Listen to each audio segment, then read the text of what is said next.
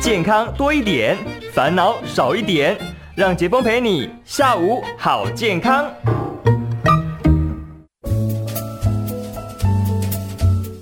跟着我们一起下午好健康。今天很高兴邀请到的是我们的中国医药大学附设医院台北分院中医内妇儿科的林瑜娟医师。林医师你好。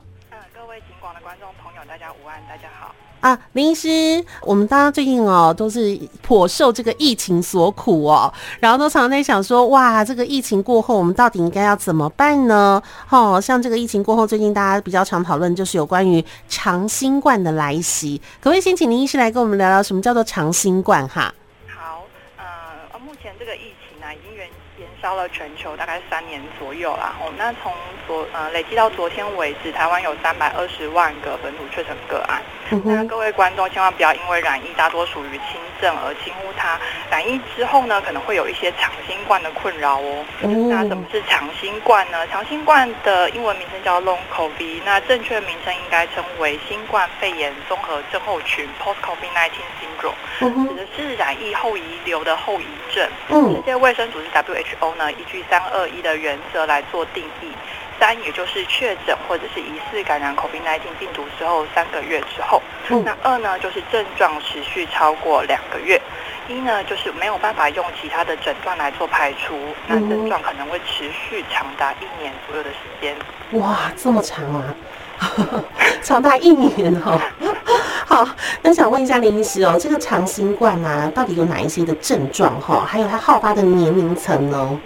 是，那长新冠的盛行率呢？根据美国 CDC 研究，啊、呃，感染新冠的成年人中，也就是我们的十八到六十四岁这个族群的人口中，每五个人就有一个人出现新冠的后遗症。嗯、那六十五岁以上的长者呢，每四个人就有一个人出现一种新冠的长新冠的症状。目前推估，我们在这两个年龄层有百分之二十跟百分之二十五的几率。那不过目前这些研究所收集的资料呢，包含过去所没有变异的病毒株。那 Omicron 呢是变异后的病毒株，病毒传染能力虽然比较强，可是引起的症状比较轻微。那目前学者推估呢，感染长新冠几率会比二十五或者二十五趴再下降一些些。那未来有待啊我们研究人员来收集更多临床数据来做分析。那目前长新冠的症状呢，不同年龄层好发的症状有所区别哈。嗯。那卫福部公布九大长新冠的症状，那第一个呢，包含我们的急性肾损伤、肾脏方面的困扰。那在第二个皮肤方面呢，可能会有一些掉发啊、红疹或是溃疡的状况。嗯。那在呃心脏方面呢，可能会出现一些心悸啊、胸痛或者心肌炎的部分。嗯。那在神经精神方面呢，可能会出现呃焦虑啊、忧郁、失眠或者是脑雾。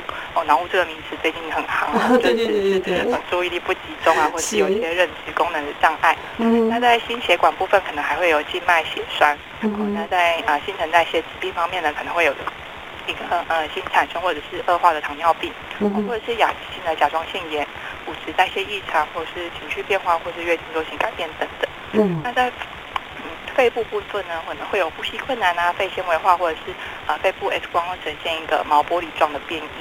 那在精神方面可能会有一个疲劳或是多系统发炎症候群，也就是最近大家常提到的 MIS-C 或者是 MIS-A 症候群。那在肌呃骨骼肌肉方面可能会常常啊、呃、发生一个肌肉关节疼痛的一个状况。啊、呃，简单来说呢，就是心脏啊、肺脏、肾脏、心血管方面、肠胃、神经、心理等等健康都产生了一个呃疾病的一个困扰。嗯。呃，有感染的康复者罹患呼吸道跟肺部的疾患，比没有感染的人呢高出两倍之多。那嗯，常见的长新冠主要是呼吸道跟肌肉骨骼疼痛。那我们 Lancet 的研究也有发现啊、呃，也蛮多患者百分之六十三有出现疲劳或者是肌肉无力的困扰。嗯，那睡眠困难跟焦虑跟忧郁症也是很常见的、哦。嗯，嗯，那自己呃在临床上发现很多病人就医的呃症状包含一个慢性咳嗽的一个问题。嗯，他们会持续的干咳，嗯、呃，可能有痰或者是少痰，或持续的一个咽喉异物感等等。嗯，那或者是他们的鼻炎症状变得比较严重，或是曾经有过敏性鼻炎的病人，他们会发现，哎，啊、呃，是感染过后之后鼻炎的症状啊、呃、是加剧的。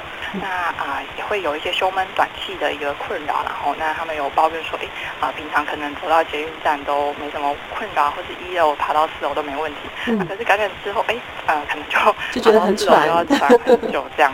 哦，那或者是。呃，常常觉得精神很疲惫啊，注意力下降，没有办法好好上班这样。啊，对啊，也有蛮多患者抱怨说，啊、自从染疫之后呢，就睡眠出现障碍，就是哎没有办法入睡啊，或者是常常啊呃比较浅眠，容易啊半夜惊醒过来这样。哦，也有人说怎么睡都睡不饱。对。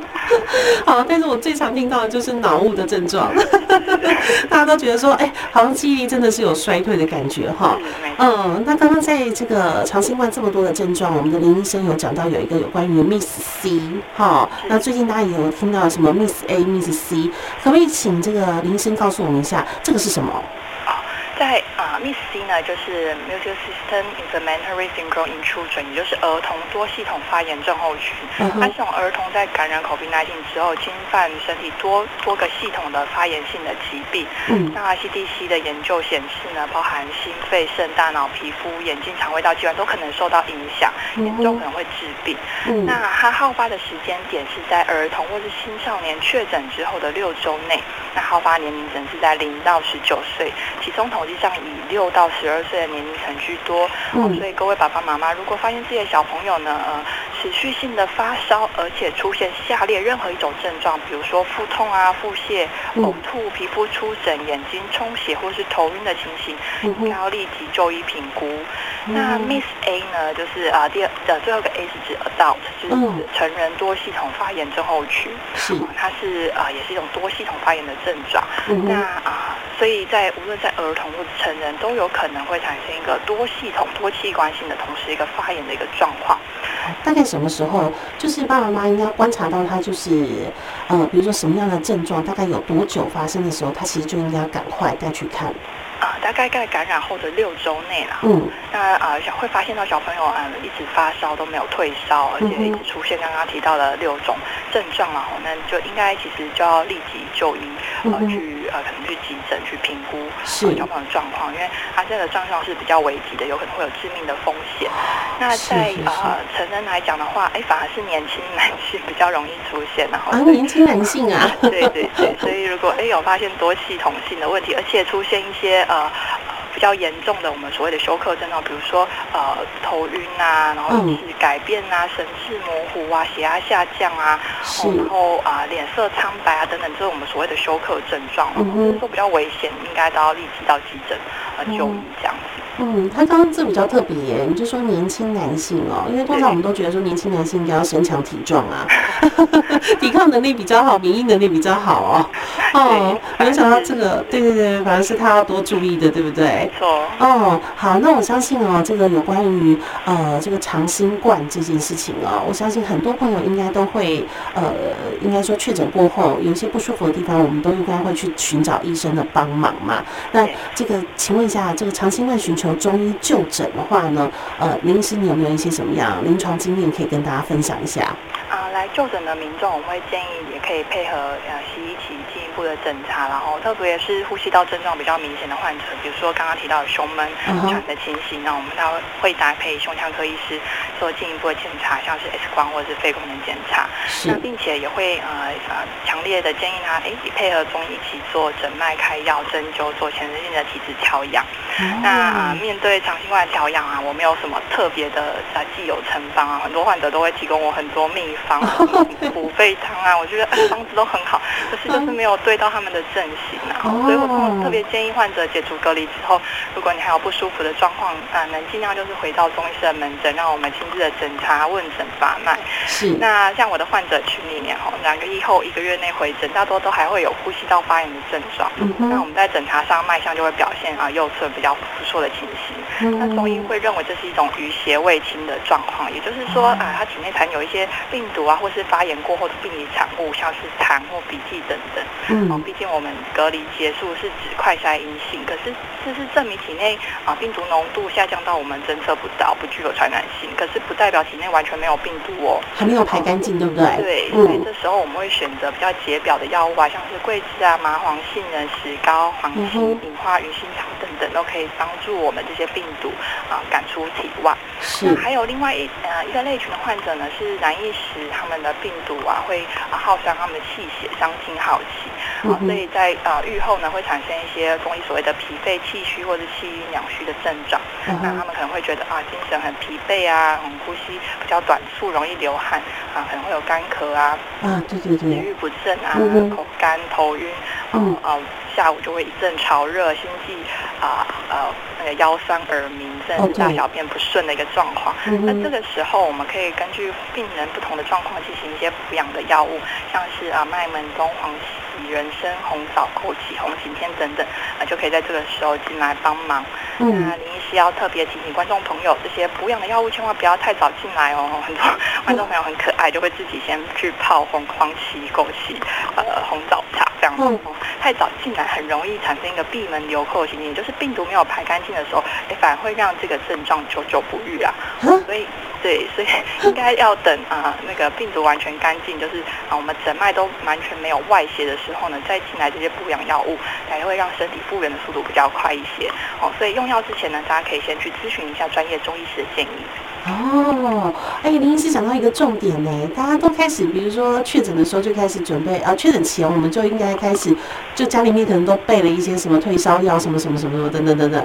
然后等到你真的万一真的确诊的时候呢，大家就开始想说，哇，这个要预防长新冠哦，那是不是呃一旦变成只要是快筛阴性以后，我们就开始来补一些啊，或者是要做一些什么呃，听听大家有一些什么要喝什么，要吃什么，要喝什么，要吃什么。所以其实不是，最好还是要先给医生。咨询一下，对不对？对，没错。那食疗方面呢，吼、嗯，也是蛮多患者会问我的。嗯、那假设啊、呃，我这边有些建议，然后比如说你会觉得口干啊，然后哎、嗯，还是有些低热，三十七度左右，然后呃比较疲倦的状况，我们这个东西是所谓的气阴两虚症。嗯、那大家可以用一个新鲜的白木耳啊，新鲜的莲子、红枣、枸杞等，好、哦，制作冰糖银耳莲子汤啊，不要做太甜，然后不然会变胖。